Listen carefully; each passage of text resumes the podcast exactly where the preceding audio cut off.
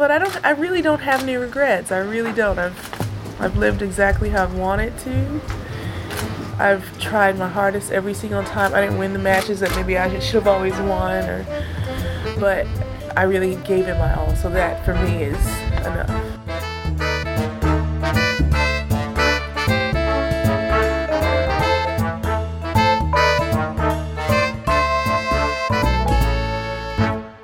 Hi, everyone. Welcome to the Body Serve number 82. I'm James, I'm Jonathan.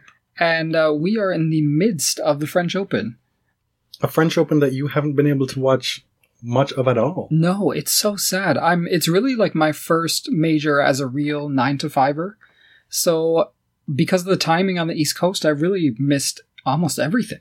And then the one day you had off yesterday, Saturday, by Oh the time you got up, which you thought was a, a reasonably early Mm. time, uh, the play was rained out for the rest of the day. Like, I'm not going to wake up at 5 on a Saturday to start watching tennis.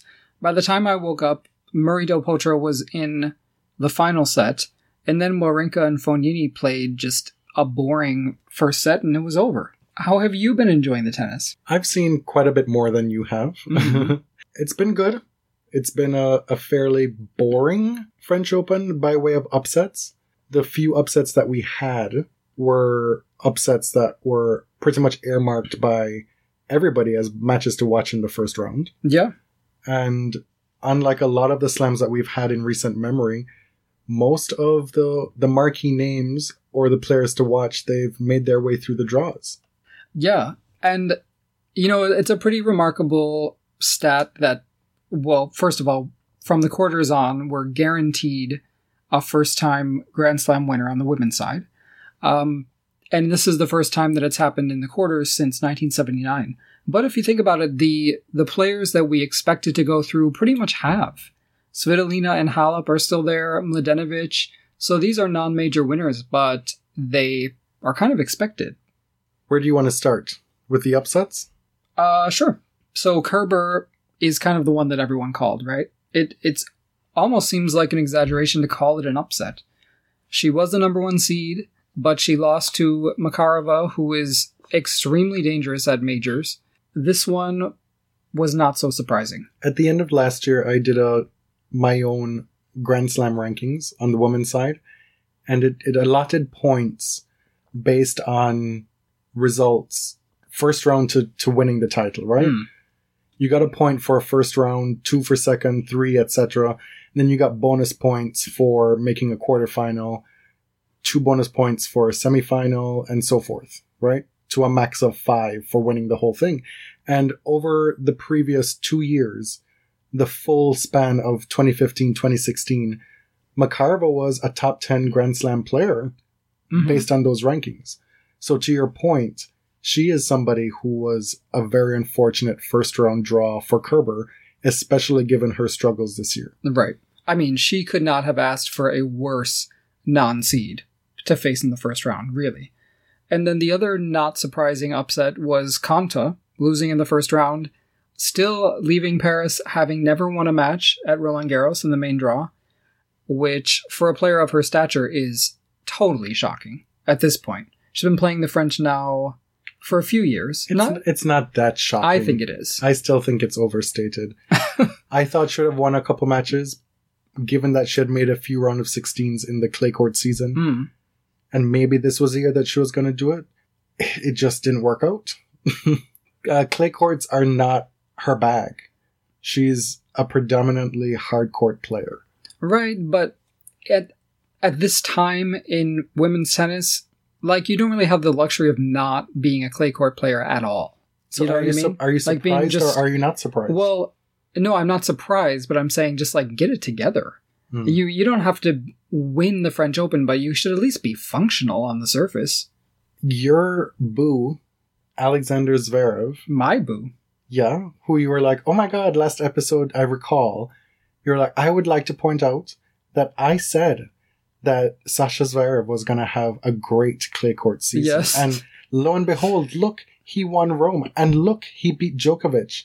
I'm just feeling myself right now. And one of my few terrible predictions, on last episode was that Zverev was going to walk his way to the semifinals. You said he was going to have a tough first round against Verdasco, which Yeah. he did, but that he would eventually make it to the semis. Right.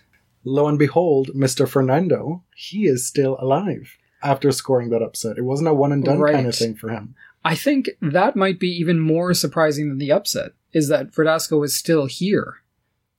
We've talked about it on the podcast this year that at the start of the year, Fernando said he was committed to having a good season. Hmm. and he's had good results and he's he's back in the top 30 now and he's still going who else was an upset Well, I hesitate to mention Goffin because it was such an unfortunate incident that caused him to lose. that is really rude for you to Well, have him as an upset No, but but that's not what I mean. But the thing is, he was one of the leading players of the clay court swing, and he was out a lot earlier than people expected. And this injury, this freak injury, was just really, really bad. It was ugly to watch, but you also just felt terrible for this guy because he's been playing so well. and i was really looking forward to another goffin Thiem matchup which would have happened in the fourth round as it turned out Yeah, dominic made minced meat of Zeballos right. But can we talk about the tarp thing? sure So, Goffin tripped over the tarp that was sort of bunched up at the back of the court, and I want to know why was it there? At the French Open, you can utilize. It's a huge court. You utilize the entire thing because of the nature of clay court tennis, and why is it there as a hazard for the players to trip over? I don't have an answer for you I mean, is David going to sue? i I mean, Tatiana Maria was going to sue Cornet last year Oh for God. much less. I, listen, like I work in human resources, so this to me is like sticks out as dangerous working conditions. so has jeannie consulted you She should probably, but no, she Mhm. hasn't. But I'm just going to say, like, this is something where I feel that the employer or the tournament has been negligent, will cost him ranking points, and will cost him money. Who's going to pay for it? Nobody, because this is precarious work. Yeah, we think of it as, oh, what a lost opportunity to maybe go a few rounds further. Mhm. But it really is a lot of prize money as well. It is. And a player's career is finite. And an injury like that can be really scary because, depending on the nature of the injury, I know that he didn't tear anything, thank God, but it can be a long recovery. How many dinners with Lucas Pouille and Herbert will he no longer be able to afford? Oh no. Let's go back a bit to Kerber because one of the more interesting bits from the first week is how fierce Andrea Petkovic was in her defense of Kerber and some of the stuff that's been written about her as a fledgling number one. And also, since Kerber lost early again, this time in the first round, Hmm. she was saying, you know, people are really being mean spirited and unfair. That yes, the score, I believe it was 6 2 6 2, was very lopsided, and you'd think, like, wow, she got blown out by Makarova. But that anybody who is watching these matches or watching her play these matches can see that she's she's not playing poorly per se, she's just not winning the points that she would have been winning last year. And she's clearly struggling for confidence.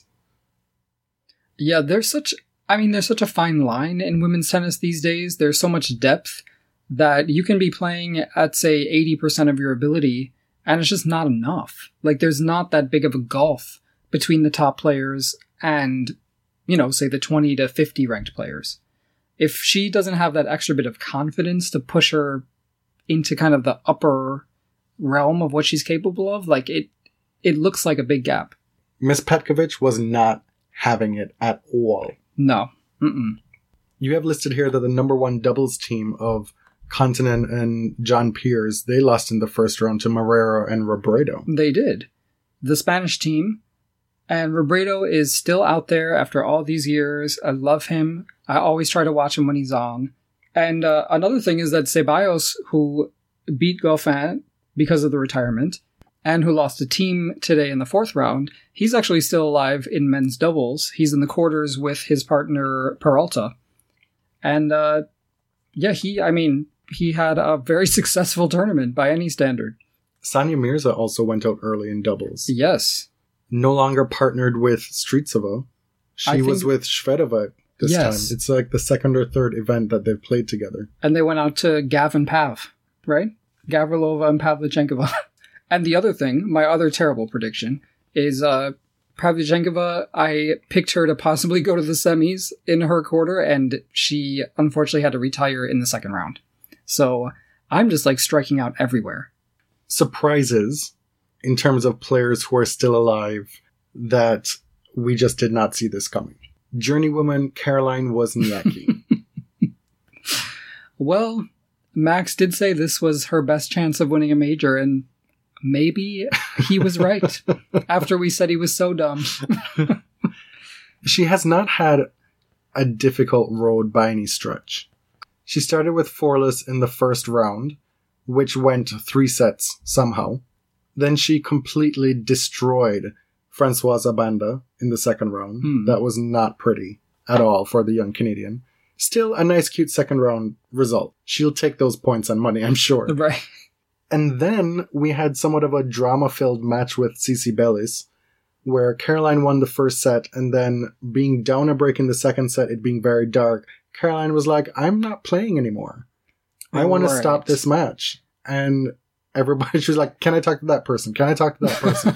where is, where is the tournament director? Can Where's I- the referee? Can I talk to Macron? Can Where's I, Macron? Can I talk to Ilie Nastase, please? Where's Macron? oh my god. Yeah, she was pretty prickly after losing a set to Bellis. And well, no, that was before she lost a set to Bellis. oh right. because then she ended up having the match suspended down 2-5 overnight, lost the second set, and then came back the next Hmm. day to, I believe, win 6-3 in the third. Yeah, and I mean the umpire was like, Caroline, come on. It's only 845. It's not It- that dark. It's not that dark. And she's like, I can't see anything. I mean, she put on quite the performance. So there was, she got through that. And then it was like, okay, well, she gets Sveta. And two things at play here. This is exactly the type of match that Sveta would lose, where there are so many wide open spaces ahead of her to maybe win the whole damn thing, Mm. right? Yeah. And also, Sveta herself spent way too much time on court leading into this match. She did. And she talked about, you know, now that she's older, she's learned to accept kind of her personality and her style on court, that she realizes how much versatility she has as a player, and she knows that it will always be challenging for her to put it together. she's written about and talked about as this great artist, this tennis hmm. artist, with so many options, so many weapons that sometimes it's so difficult for her to figure out what she should be doing. Like when you have so many options, how do you figure out the right one or limit yourself to a, a specific strategy that will help you Mm-hmm. focus toward winning matches, right? And I see this as uh, as like a Dimitrov problem, a Gasquet problem. Less so Dimitrov. Okay. well, I didn't say it was the same. I mean, Sveta is a two-time major winner and is capable of No, many I- more. I think she has more options at her disposal than those two combined. okay. but at, I mean, you're 31, 32 years old at this point. You're resurgent. You're back in the top 10. Like, I, I see that as a cop out in a sense Hmm. at this point. Okay. Sorry. That's a little rough. I mean, we talked about last night Be- before. sorry, because it's also framed as something to be celebrated and as an excuse almost.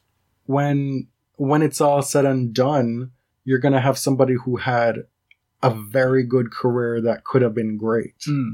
I don't know. But it's not for lack of caring. No, absolutely it's not, not. right. And I know you're not saying that, but it's not like her countryman Safin, who is somebody who has an immense talent and is seen as underachieving. I think I think she really, really cares. I think it's more to do with the way it's talked about and written about, Hmm. as opposed to what she says and you know her in general. right. Like the marveling at it as her being this kind of eccentric wizard floating around on the WTA tour, and it's like, well, let's not give her that easy way out to like Oh. deal with her quote unquote shortcomings in a sense. Hmm. Like, yes, we can marvel at those things. That's why we love her. But I don't know. I would say last night we were talking about that matchup, and I was saying this is a match that I know will go long, but Kuznetsova has all the tools to beat her relatively quickly. you she know what I has mean? the tools to beat anybody. right. And so I still have to say I'm very surprised at the result. Yeah, I agree. Surprising in a good way, Kevin Anderson, former top 10 player, struggled with injury, fell all the way down to almost out of the top 100, I believe. Mm-hmm. Making his way back is in the 50s or thereabouts right now. He's into the fourth round on his least accomplished service. Right. Great for him. He beat Kyrgios. He was able to take advantage of Tsonga being out of his section, and he will face Cilic in the fourth round. And to my mind, that is a winnable match. That it's not easy, but I think they might be evenly matched at this point on clay. I still think Cilic should win that. Hmm. you know, his results at Roland Garros have not been good. And he's kind of Stan Wawrinka light. Stan very light. Like know, Splenda Stan. ex- yeah, uh, he's, what do you call it? Stevia.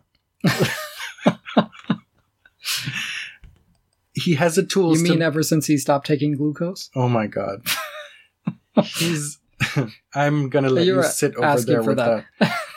he has the tools to beat most players. He's a Grand Slam champion, and he's had a decent clay court season so far. So, in on on the face of it, this was not that surprising for him to get here, but it's still a very good result for him, hmm and a And- big opportunity for either Anderson or Cilic to make it to the semifinals because the winner of that match gets the winner of Wawrinka Monfils in the quarters. Right. Which could take six hours, could take 35 minutes. Hmm? You really never know. We talked about Verdasco being a surprise already, so we can move on from Mhm. him. Those were the three players as far as surprises that we kind of pinpointed. Wozniacki, Kevin Anderson, and Fernando Verdasco. Let's do a little bit of digging with the draws and talk about the men and the women that are left and what's happened so far. Sure. So it's a little tough for us to keep up because tennis happens so fast. There's a we have to edit and all that stuff. So it's you know our episode is going to come out a day after we record, basically. And so, if we were to tell you, well, is Carla Suarez Navarro going to beat Halep? That would have already happened Yeah. by the time you listen to So this. we're not going to speculate on that. I would say, well, the top half didn't really go as planned. This The is the women's draw. Yes. In the women's draw, the first section is where I picked Stosur to go through. The top seed in that section, Kerber, lost in the first round. There were all these holes, right? Ostapenko was able to beat Stosur. Uh, Stosur injured her hand. I Her think. wrist? Her, oh, God. Really? Her wrist in that match, lost in three sets. Ostapenko's through to a quarterfinal. She was the finalist in Charleston, Charleston. right? Losing to Kasatkina. hmm Halep took care of her. Right. So we have Ostapenko Wozniacki quarterfinal. We have Mladenovic Bacsinszky. You s- is not a surprise. You say that it was kind of turned on its head, that top half. But if you look at, for me, if I look at those final four in the quarterfinals, you can make a case for all of them being reasonable choices at the start of the tournament. Hmm. Ostapenko, as you said, making the final in Charleston. Well, that's a lie. Wozniacki, there's no defending that. uh, Mladenovic, a top three on the year, one of the outstanding players of 2017, has had a good hard court season, a good clay court season. I mean, she's just Hmm. been balling and rising to the challenge when necessary. She beat Sharapova in Stuttgart, Yep. in that big clapback match after she ran her mouth, you know? so when it's it's come to putting her money where her mouth is, Kiki has not shied away from any stage to date in 2017. That said, at some point she's going to have to play on Chatrier because she's made requests to play on Lenglen the entire tournament because she prefers playing there. Yeah. And you were saying that you'd heard that the ball maybe plays a little bit faster on Lenglen. Right. And that's a favor that the French Federation has acceded to her. hmm And But it's it's not tenable getting to the back end of a Grand Slam. You're gonna have to play on the show court, oh the yeah, big show court. I think the quickness would have helped Muguruza as well, who's a Wimbledon runner runner up. Um, I think Mladenovic maybe likes the intimacy of Lenglen as well. She's able to feed off the crowd maybe a little bit Right. more. Bacsinszky, this is the third straight year that she's made the quarterfinals at Roland Garros. And while she's done damn near nothing in the last year, Yeah, which you can This see is- by her number 30. this is her stomping ground at this point. If there's a slam for her to do well, this is where it is. She made the semis in 2015, losing a three set match to Serena. That year of three set matches for Serena. Right. And last year, she played Venus in the fourth round and beat her handily. And this year in the fourth round, she got Venus again. Yes. Venus put in so much energy to take back that first set. It just felt like she didn't really have a lot left in the tank, and it was really unfortunate. She, I mean, she played so well in the first three rounds. There were parts of this fourth round match where you were like, God, like, what can't Venus do? But I think maybe next year, Venus will beat Bacsinszky in the fourth round in straight sets. It's like she's getting better and better, you know? I'm less optimistic, okay. only because Bacsinszky is just a difficult matchup for Venus. And Lindsay Davenport put her finger on it really well during that broadcast in the first set. Very early on, she talked about how Timea gives her so many different looks. hmm be it a higher trajectory and more spin off the forehand, where Venus has to make contact at a higher trajectory. Whereas on the backhand, we all know that Timea's backhand is a far superior wing for her. She hits a lot closer to the net, which is in a way more in Venus's range. hmm But if you're not getting that from both wings, she's unable to div- to carry rhythm throughout the match, and that's what really happened Yeah. in effect. It's a, like a wasn't- constant adjustment. Yeah, because we've Venus has been tired before. This match wasn't terribly long. It was just over two hours. She hadn't played that much on court leading up to this match. But you've got the forehand giving you a different look, the backhand giving you a different look, being able to, to change direction on the ball wherever she wants, push Venus back with more offense, bring her forward with incredible touch and drop shots. You know, it was just a bit too much for Venus Mm. when Timea is unsung.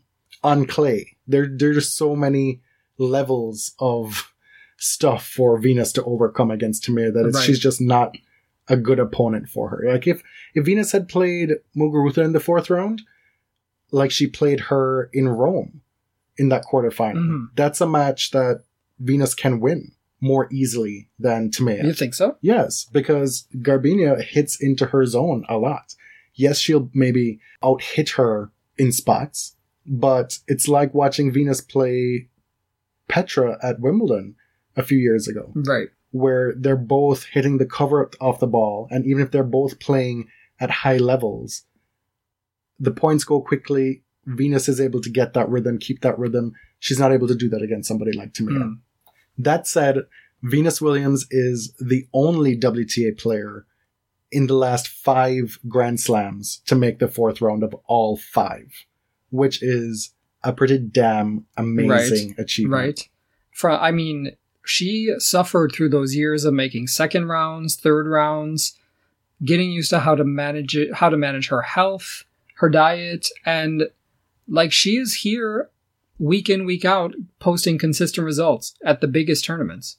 She beat Wang Qiang in the first round in a tougher than she would have liked match, still straight sets. Then she beat Kurumi Nara 6 3 6 1, repeated that score in a much more impressive performance against Elise Mertens, who is somebody who's dangerous, who's played well in extended spurts of 2017, a young player with a lot of potential and who can really hit hit the ball. And I was like, wow, that was that was something to watch. That that Mhm. third round match.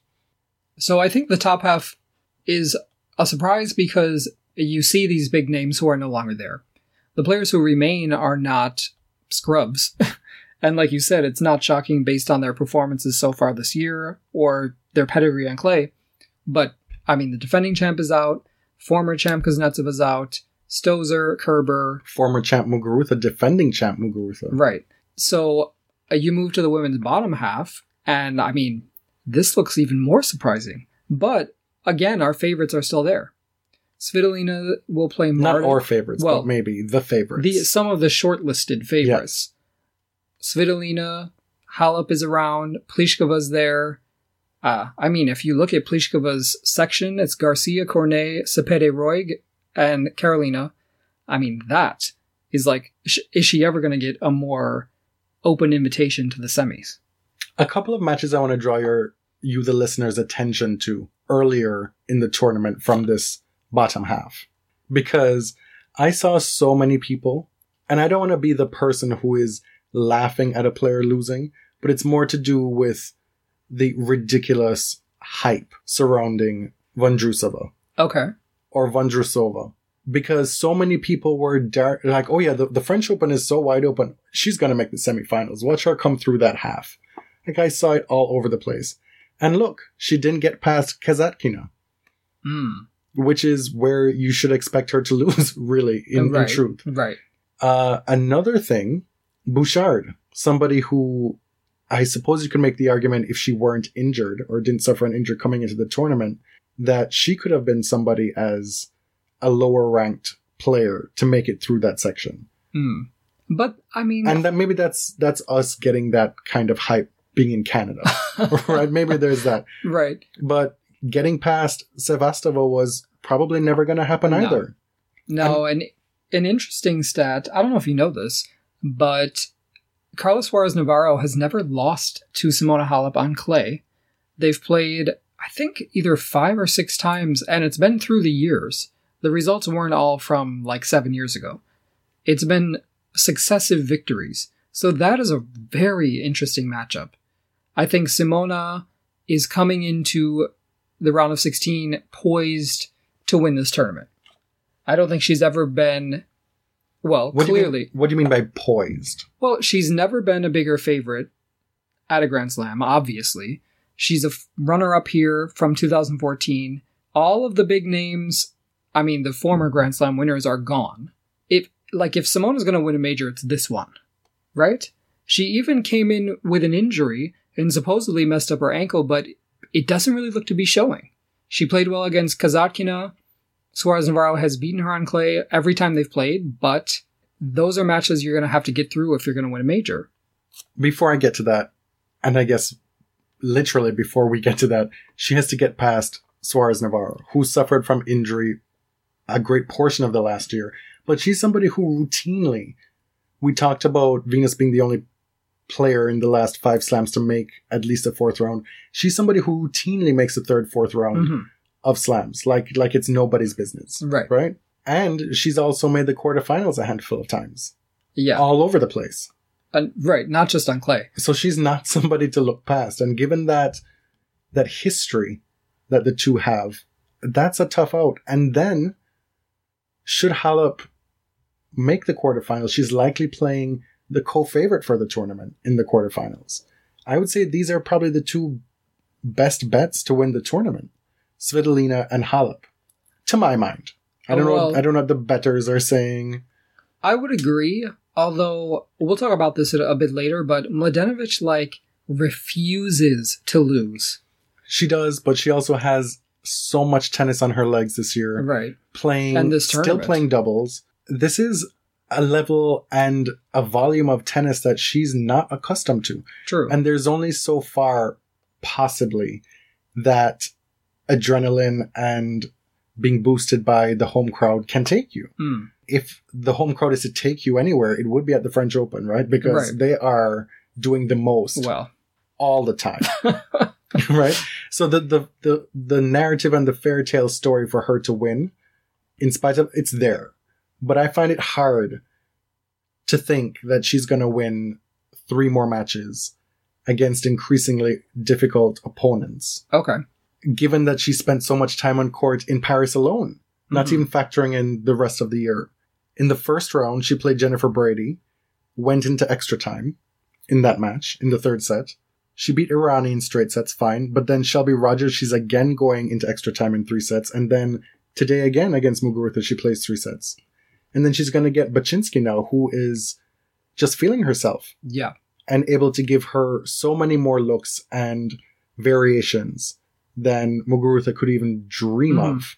She moves better than Muguruza as well. She's not going to be fooled by. No. I mean, And Kiki she- has wicked, wicked side spin drop shots, but Bacsinszky will be ready. she will also not allow her to get away with 16 plus double faults like Muguruza did. right. Like, Bacsinszky's just not going to start spraying balls all over the court and giving away free points.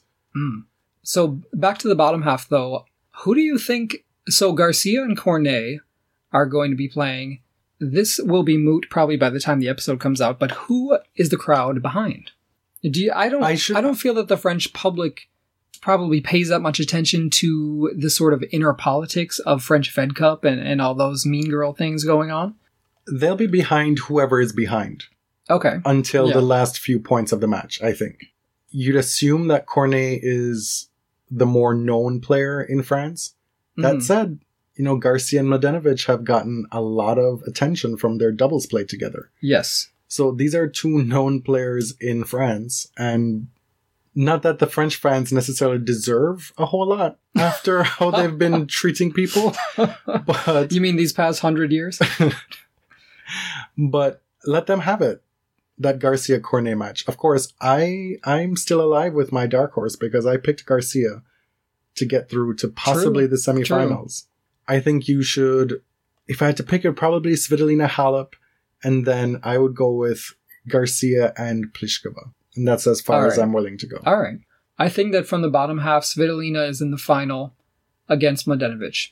You think so? Yeah. And Svitolina won. Wins. You, you so you're picking Svitolina to win the Yes. tournament over Mladenovic. Yes. And for me, I'm picking.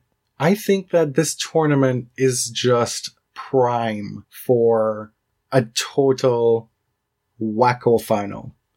Where Okay. nothing that you would expect to happen happens. Because it's, we've talked about before it started, it's wide open. It's even more wide open now with a few more players out. This is a type of tournament where, and I'm gonna call, I'm gonna say this, that I'm gonna have, fine, I'm gonna give it to Halep, but I'm gonna have her beating Ostapenko in the final. okay. Let me tell you, if it is an Ostapenko Cornet final, you can keep it. like you can keep tennis. And honestly, you can probably find another host. Because I'm not here for that. Well, I told I think I told you earlier this week if we get a, a Rafa Nole semifinal as it looks like it's going to happen, Mm. and Nole wins that match, you're going to have to find a new yeah, co-host because I may just retire tennis. from tennis. Yeah, I may go become a janitor somewhere. A janitor? Yeah, There's no shame in that. It's honest work. Shall we talk about the men's draw? I, we've been uh, letting the women dominate lately, well, which is how we like it. yes, and also there are many other podcasts out there who are more ATP centric, so I don't feel bad about that one bit. Okay. And So, in truth, what is there to say about the men's side? Like we're still on course for a Rafa Nole semifinal. yeah, I mean, Ramos Viñolas threatened to take that first set from Nole today, and Nole kept coming back. And then once he won that first set, that was it. what Diego Schwartzman of all people threatened to to stop Nole in his tracks in the third round. I was very surprised at uh, at how difficult and out it was, and also the the confidence and the strutting around the court from Diego was great to see. Like he really actually believed that he could pull it off, Mhm. and I believed along with him because of the way he was playing. Let's deal with this final quadrant of the draw before we talk about other stuff on the men's side. Okay, Djokovic plays Dominic Thiem in his quarterfinal. Dominic Thiem has looked in pristine form, just blowing through the draw on his way to this quarterfinal. Set aside how good he looks in that kit. Like he's wearing that green and white. Like, Yeah. I know he misses the zebra, business. but like we nobody else does. And you were very negative on his chances of beating Djokovic, should it come to pass, as it has. Okay. and I was far less negative about it, and even less negative about it now because I still haven't seen anything from Djokovic at this tournament that strikes fear in me. I still believe that he can probably find it very quickly at some point, but right. also consider that this is probably the first time that Thiem is coming into one of these big matches against the big guys so fresh. True. This When he played Djokovic in Rome, he was coming off of the biggest win of his career, arguably, definitely his biggest win on clay, beating Nadal, who had been unbeatable up until that point Hmm. this year. And he had nothing against Djokovic. Know it was yeah, it was just the previous day. too. Yeah, he won one game against Djokovic. And so it was like, well, wow, is Novak back or is just Dominic totally out of gas? Yeah. And Dominic is back to his fighting best now. So we will see. I that is a overused expression, but that's a popcorn match for me. I agree. And I think that Novak is a little more fragile than we're used to seeing him. I don't think it's going to be one way traffic like last year's semifinal between the two of them. But like you said, Djokovic can find that magic, I think, pretty easily. After a difficult first set against Ramos Viñolas, he kind of rolled through the rest, right? And it's just that Novak is very, very difficult to beat in five sets he's one of those players, like one of the rare players who can find their best, who can like click on another switch when they're down. Even when, you know, their opponent is serving for the match. It's like, this is definitely not over. So I think that Dominic has a chance, definitely. He's gonna have to watch his tactics because, like I said against Nadal after he beat Nadal in Rome, say that were a best of five set match. I'm still not convinced that Dominic wins that match, even two sets to love up Right. against Rafa. Right. Because while he was playing out of his mind, it's an entirely different proposition to do that for three sets in a row. hmm or you know maybe lo- losing a set and then having to find a new strategy play more defensively or play with bigger margins in the fourth set and then maybe lose that and then have to come back again in the fifth. Like it's a, an entirely different mental game playing best of five against these top players. And what i look for him i don't look for him to blow Djokovic off the court in three sets. What i look for him is to have more confidence in his body being able to hold up to the grind of a five set match and push Djokovic into errors rather than blow him off the court. If he's able to do that, then he stands a much bigger chance. And Djokovic really needs to watch his on court behavior because Pepe is going to be so mad. he got several code violations in the match against Schwartzman, racket abuse, I guess making some gestures toward the umpire. That was a strange call, right? Attitude is what Actitude. it was Carlos Ramos, right? I don't I don't remember who it was, but usually when Djokovic is yelling in Serbian, you assume he's saying some horrible thing about somebody's mother, and but he he actually wasn't. It was something totally innocuous. You've had this Someone translated. translated on Okay. Twitter. Yeah, I yeah, the umpire was doing the most in that moment. I didn't think it was warranted at all. right. But if Novak is not careful, he's going to get some extra like mindfulness homework from Pepe or something. Oh my god. Extra hugs. we potentially expect Nadal Djokovic, fine. But for Nadal to get there, he has to play Carreño Busta, who took out Milos Raonic today in five sets in improbable fashion. You watch Milos in his post-match press conference, and he looks the player who really thinks that this was a match that got away. He looked dejected. He had, what, 92 winners in the match. He held a break lead in the fifth set. And if I were to say to you, I'm going to give you Milos Raonic with a break lead in the fifth set of a slam, you take it like maybe 90% of the time. Mhm.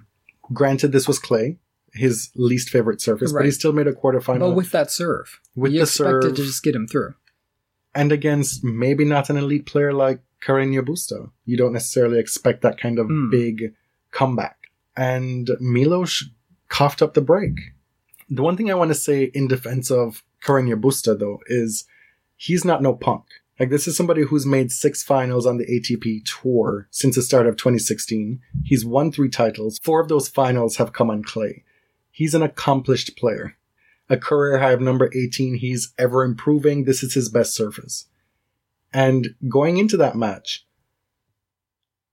it wasn't beyond the scope of possibility that he could have won this match, right? It's just Hmm. more surprising that he was able to do it in the way that he did. And that Milos wasn't able to hold on to that lead. Yeah, for me, I feel like this result is expected. I don't think people had any had any high hopes for Milos at this tournament. You know, make the fourth round, get your body ready for the grass in hardcourt season. He expected to make the quarterfinals. All right, And Milos is a very ambitious dude. right. he expects to keep getting better. Yes, you could say, well, he's coming up against Nadal in the quarterfinals. That was going to be curtains. He there was no hope for him winning this tournament. And while that may have been the case, he still wanted that match, Right. and it probably still was one that got away. By the same token, Carreño Busta wins it, and he's barely able to get through his post-match interview on court without Mm. breaking into tears because it means so much to him. So other things in the men's draw, I think we can speed through, right? The other surprise, Murray is still kicking around out there. I th- I would say he had a, a like a typical number one seed draw, right? Not crazy difficult, not crazy easy. He'll play Khachanov in the fourth round. He could face Verdasco and Nishikori in the quarters. Wawrinka is still around. See, like all top four guys are still there, and we weren't sure that was going to happen. Khachanov is a tough out. He's uh, he's on the rise. He's playing well. That'll be a, an interesting match to watch for Hmm. sure. Verdasco, I would expect him to actually beat Nishikori in this match. Kei looked a bit fragile against Hyeon Chung. Hmm. Hmm. Wawrinka Monfils, you expect Wawrinka to win that match. And then Anderson Cilic. I, I, I don't really know what more to say about about the that the top half of the men's draw. Yeah. So like we did for the women's draw, if you were to pick a final, I'm gonna say I'd pick Nadal over Wawrinka. Yeah, I would actually pick the same one. I mean, we by no means want to jinx Nadal, but his play in the first four rounds has been just crazy good. Yes. Losing 20 games through the first four matches. In the third round against Basilashvili, he lost fewer games than Djokovic lost sets. hmm Which, which is to say, Nadal won 6 love, 6 1, 6 love, and Djokovic went 5 sets Right. against Schwartzman. That scoreline is the best scoreline Nadal has ever had at the French Open, and indeed at any Grand Slam. and he made Bautista Agut look ah, pedestrian in the Mm, scoreline, right. which he's not. And what's been most impressive for me is how aggressive he's been. The the backhand, the forehand, like yes, he has a few errors here or there, but he's relentless in his aggression at this French Open. And he doesn't seem like he's thinking too much about where to put the ball. hmm Like his strategy is sound. He's aggressive coming to net. It's, I don't know, unfortunate in a sense that we've got so much of a strong narrative going that he's unbeatable because I feel like that's setting him up for something Right. very unfortunate. but it's not without some merit. He's Mhm. looked that good. So without saying too much more to jinx him, that's what we'll leave you with, with Nadal. I was trying to think of some themes for the first week when I was planning this episode because it seems like a lot of slams you get through the first week and there's kind of there's a feeling. There's there's some sort of themes and motifs like running through the first week, right? And this this slam it's honestly been a lot a lot of examples of good sportsmanship or or really just humanity. It, it feels like the happy slam almost, which you can't always say about the French. So, Well, this is being generated from the players, not the fans. right, right. But there's Almagro doubling down on the court, and it turns out that he tore his meniscus, which is horrible. And I think he knew it was something serious. Mhm. He was sobbing, distraught, absolutely distraught. And of course, you know, most opponents would comfort the injured player, but Juan Martin Del Potro just went above and beyond. He's I mean- there rubbing his chest, talking to him while he's on the belly. ground. I mean, he's telling him to think about his family, about his baby, everything's going to be okay. I mean, like this there was a reason this guy is one of the most beloved in tennis. It was above and beyond. Zeballos carries off Goffin's bag after Goffin injures himself in the tarp incident. Hmm. Which is common but is also just a very human moment. Like it's the right thing to do. And we haven't spoken much at all about Petra Kvitova, which was no. Which is an oversight on our part. Mhm. So apologies, but also one of the feel good stories of the first week. right? She had a such an impressive first round victory. She played two really close tiebreak sets against Bethanie Mattek Sands, and I think it was just the, the reception was so overwhelming in support of Petra Kvitova. People were so happy to see her back. She was so happy to be back. I mean, fans were ecstatic. It was just wonderful. She is Miss Congeniality Right. on the WTA tour. Right. And she's really like one of the most unambiguously likable characters in tennis on either tour. Her playing that first match was not to be believed. After Right. what she went through, you watch like, those highlights, Okay, okay. and it's like, girl. and then we come to find out that she still doesn't have feeling in two of her fingers. hmm Like, girl, how are you doing Right. this? But I guess her doctor is saying if you're not in pain, you should keep playing. Mhm. It's fine. So welcome back, Petra.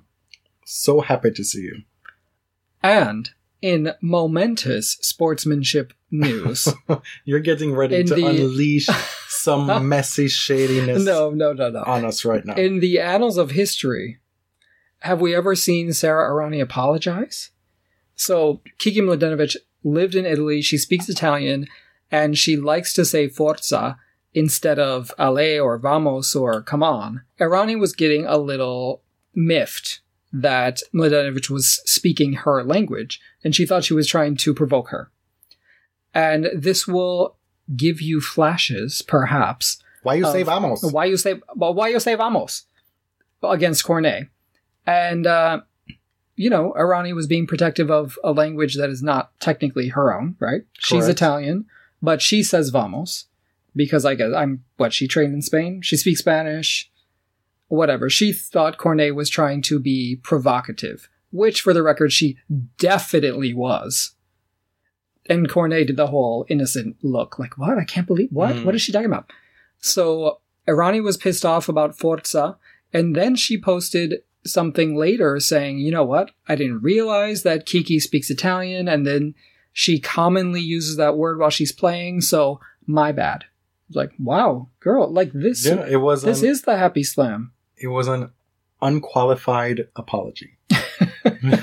and I was like, you know what? Good on you, Sarah. I, I feel you. Kiki and her seven languages. Five. Uh, 25 according yeah. yeah. Kiki and her many languages will come into play. Is it time? It's time to talk about this, right? this Muguruza Mladenovic match was something else. And uh, where to start? I think, is Kiki Mladenovic a villain? And is she the villain that tennis needs? It's- Does tennis need one? the ish the the main point here is that Kiki doesn't give one shit about being the villain if need be. Right. I don't think she's the perpetual v- villain, but she will play the role if it calls for it, and she's got the chops for it. She certainly does. Somebody uh, posted something that Courtney Nguyen wrote years ago when she was writing on her 40 Deuce blog uh, from 2011. And Courtney said that Kiki, while she was playing Laura Robson, was the most obnoxious tennis player she's ever witnessed. That's what Courtney said at the time Mm. about Kiki. This is years before she became, you know, one of the top players of this year. But she, at times, makes Laura Siegemund look like a real nice gal. Mhm. We all know the reputation of the French crowd, and they certainly lived up to it today. it's one of your favorite topics every year. It is. It's not not only mine. A lot of people. It was popular on tennis Twitter today. Muguruza is not, I would say, the most sympathetic figure in tennis. So it was weird for me to be in a position where I was like, yeah, you know, that sucked. She's not wholly innocent. She screamed at a ball kid, which Yeah. is not a good look. And somebody jiffed it right away so we could all see it. That's bad. That's really bad. But Kiki was cheering Muguruza's errors vociferously, which is common in tennis today. But when you have an entire stadium behind you doing the same thing, uh, like and you're the defending champion. I, I get, I get that that goes out the window when you're playing the hometown favorite. right, but Garbiñe expected a little bit more RESPCT. and yeah, but uh she can ask Rafael Nadal about that and why she might not be getting it ever, because I think uh, Rafa's still waiting for it. I think with Kiki Mladenovic, there's so much to like. Uh, there is a but, but there is so much to like about her game, first of all, about her versatility, her power, her side spin, like I said earlier. I think the fact that she's French and she loves playing in front of her home crowd is exciting, and that she plays with confidence and she seems to relish the pressure. The big moment. That's so appealing. because how many times have we seen the French players crumble under the French Open mm-hmm. spotlight? She she's taking charge of her moment. Right. Muguruza, when she left that court, she wagged her finger at the crowd and they booed her back. and you know what? Good for her. And then she went into press and she absolutely lost it emotionally. yeah. They had to take her out the room. She was out for a minute or two and then came back and came back firing. because Yeah. she was asked about Mladenovic's Forza thing. And she said, well, you know, it doesn't surprise me because doesn't she speak like 25 languages or something? Mm. Which she's allowed to be salty. She is. and while Kiki's competitive spirit is exciting, and I think a, a great addition to the women's tennis landscape, she is also messy and rude. Like, there's no getting around that. She is maybe not so nice all the time. And that's, you don't have to be so nice all the time, but Like, this is the thing. You, you, you, you stand one side of the fence with Kiki. You don't get to be, oh, well, she's not very nice, but then you live for all her shade. are you talking about me? I'm not You're talking about, I'm me not talking about specifically? you, but like Oh, people okay. have all these opinions about Mladenovic. But then, like when the 25 languages comes out, you're like, damn. Yeah, yeah, yeah. Like when she's dragging Sharapova, it's fine. Right, But like when- this yeah. is who she is. We know we know who she is now. It's more palatable when she's winning and making the most of her opportunities in these big moments. hmm Is she going to be a sustained top five player? I don't know. So like, let Right. her let her have this moment now. I'm hesitant to to box her in one way or the other. I'm just going to watch her play out this stretch of great play. hmm As far as Muguruza, I think a lot of Williams fans want to pile on, and I have never been the biggest fan of Muguruza, as you probably know. But I'm not. I'm not gonna sit here and criticize her for crying or compare her to Serena or the things that Serena has endured at the French Open because they brought her to tears too, and with good reason. Like, I'm just if a player wants to cry because they're upset about losing or how the crowd treated them, I'm not going to criticize them for that, male or female, whatever. So to say that Serena has faced worse at home, that's true, and that has been well documented on this podcast, but that doesn't really change the fact that Muguruza is allowed to be sad if she wants to be. Like, it's not, you know, it's not the same thing, and Yep. it doesn't make someone less tough. I d- so I did. I really felt for her in that moment. But the truth of the matter is, this crowd is not going to get better. So part of the challenge of winning the French Open is dealing with it. It- it's one of the big and intangibles of Roland Garros, which Roger Federer has never had to deal with because he has been adored in Paris forever. But Rafa has had to deal with it. Serena has won three times and has not always been welcomed, has been booed. Uh, Sharapova had to alley up your fucking ass to get these people under control. Remember that? like, so part of winning the French Open is dealing with this crowd, either using it or overcoming it. we're going to finish up with the Margaret Court stuff. We spent a, a good deal of time on it last time, but there's more to say. Because Just when you thought we said everything. because it was one of the biggest stories of week 1 Mhm. with damn near everybody being asked about it press. So this week we had a few more people start piling on. There were some tennis luminaries John McEnroe, Patrick McEnroe, Brad Gilbert, which is maybe someone you might not expect, but he is all on board. You'd expect Navratilova to have stuff to say, which he did in Right. an op-ed in a an Australian newspaper. But I think that the the tennis community has been very clear in rejecting what's been said. Because after we went to air last week, she did another interview and it was even worse. Yeah, it, It was much worse. she won't stop. It was because this time it moved beyond marriage and it went into how tennis is full of lesbians. And when she was playing, she knows that the lesbians were taking young girls to parties and trying to basically recruit them, And it's a which is a very 1960s Mhm. conception it's a of top-down scheme, right. and that the gay lobby is now trying to bring her down. They're working against her. The U.S. gay lobby is working Mm. to bring her down in Australia. Well, that's fine with me. Like, the really offensive part is that she thinks there's a project to change the hearts and minds of children. Because this is all implying this is an age, like an ancient stereotype of gays that were pedophiles. and predators we- on children. Exactly. So she's buying into this and spreading it around like it's true. but that we're also predators because we ourselves were preyed upon. Right. Ninety-two percent of gay people oh my god. were abused, which is a stat. A I put those in air quotes Mm. because it's complete bollocks. It's a crock of shit. It's totally fabricated to further her agenda, Yeah.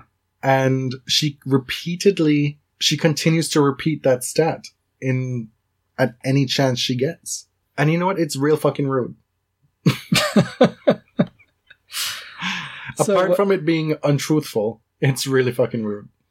we each have unleashed several threads on Twitter that you can read for more about why this Mhm. is problematic. What we didn't really talk about was the potential boycott or the idea of renaming the court. Yeah, because initially, I guess we didn't really foresee that that would become the big focal point of this Mm. whole thing.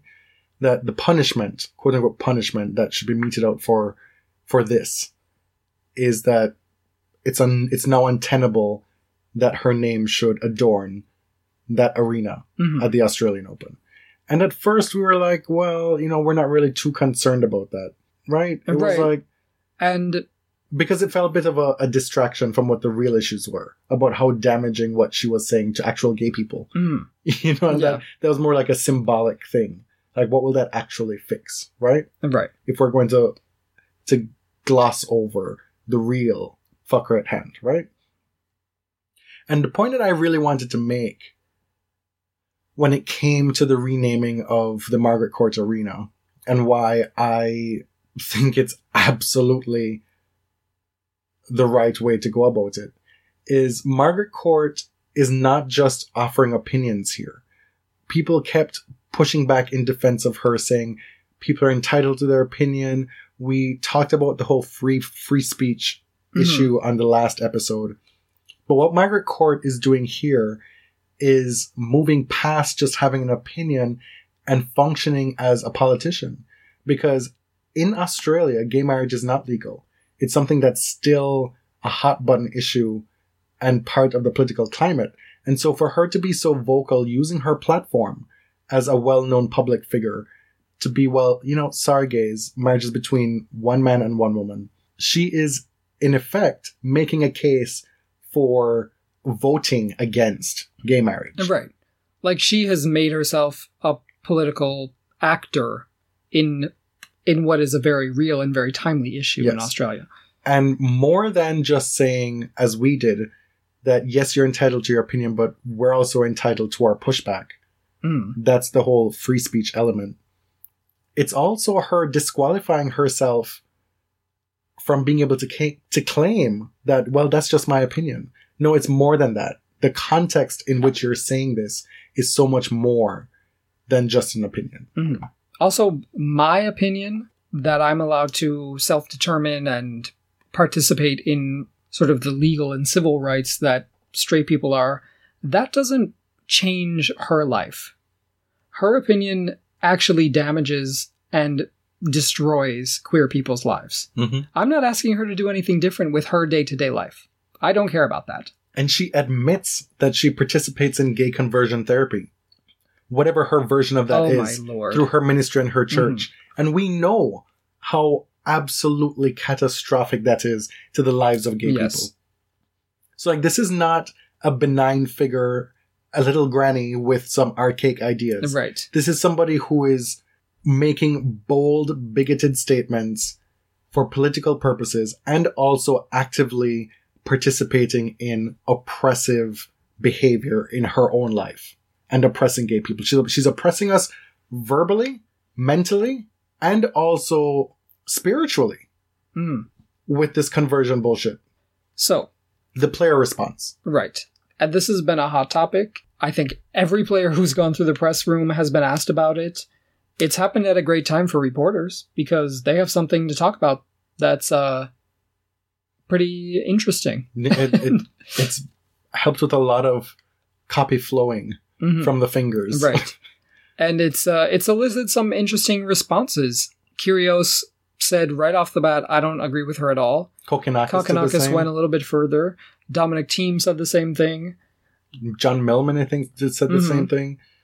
Sam Stosur has been outspoken about it she obviously has a vested interest in it being a gay australian she's been asked a lot about should they boycott and she her answer is basically we'll see bitch we'll cross that bridge when we come to it and she's been asked subsequent to Margaret saying more things Mm. beyond the pale, and she's like, "Well, the more she talks, the more untenable this becomes." Right.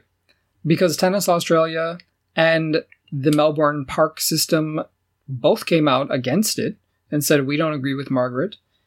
We haven't really heard from Evonne Goolagong, but I think she's probably like, I have to sit next to this hoe every goddamn year, so I'm just going to keep my mouth shut. right? I've seen a lot of complaints from people about this issue being asked so much in press, Mm. which I can see it being an issue in the first couple of days, but it really kind of went on a while. And to be fair, Margaret Court kept talking, so that's part of it. but also, it felt kind of easy for the journalists. Yeah. to be generating this story in this way. And I do get the perspective where it's kind of unfair to be putting the players in that position and not talking about their tennis.